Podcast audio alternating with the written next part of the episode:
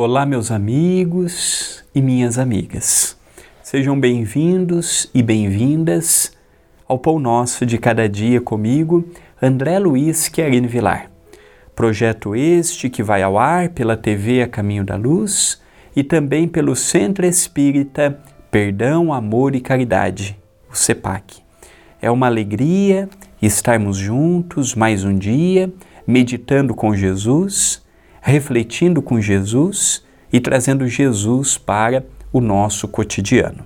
A frase de hoje é de Paulo aos Coríntios.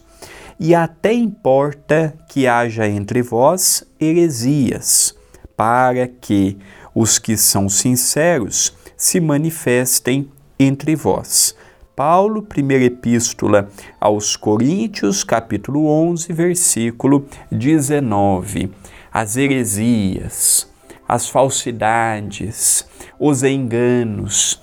Diz Paulo que é necessário que haja para que saibamos discernir o certo do errado, o bem do mal. Como ainda vivemos num mundo de provas e expiações e estamos tentando sair de um estágio e atingirmos a regeneração, é muito importante que nós tenhamos este ânimo firme, porque as lutas surgem. Eu me lembro de quando Chico Xavier começou o trabalho com a mediunidade, ainda amparado por Maria João de Deus e também pela Rainha Santa de Portugal, Isabel de Aragão, foram os dois espíritos que tutelaram a mediunidade do Chico, até que, quando Chico completou 20 anos de idade, apareceu na sua vida Emmanuel, que continuou até o final da jornada. Nós percebemos que elas diziam para o Chico: Chico, tenha ânimo, tenha coragem, fique firme, porque as provações virão, as lutas aparecerão, as críticas surgirão das pessoas que você menos imagina. E é necessário que haja, meu filho, para que você dê testemunha, como Jesus deu testemunha na sua época. Jesus foi a maior personalidade que encarnou num planeta, no nosso planeta, que melhor experimentou o que é viver ao lado do sarcasmo, ao lado da injúria, ao lado da maldade, ao lado da perversidade e em momento algum traiu a sua própria convicção. Sempre sereno, sempre firme, sempre em sintonia com o Criador. Em momento algum ele perdeu a sintonia que o mantinha com o Criador.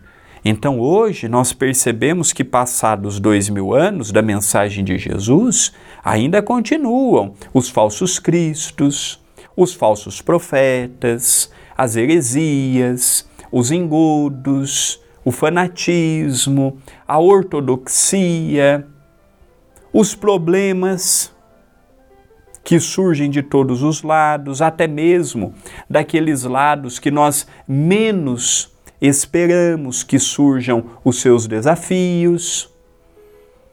Então, por aqui nós já temos uma ideia. Ah, eu sou alvo de crítica. Que bom, você está incomodando.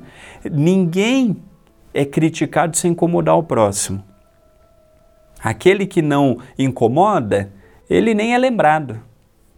Ah, eu sou perseguido eu sou esquecido, eu sou rejeitado. Jesus já não, não falava? Bem-aventurados aqueles que forem rejeitados em amor de meu nome.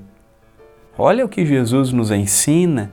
Então, às vezes, para nós é, é uma luta grande. Jesus já nos ensina: sede firmes, sede convictos, Construam a casa sobre a rocha, para que os ventos das ilusões não venham e não a coloque abaixo.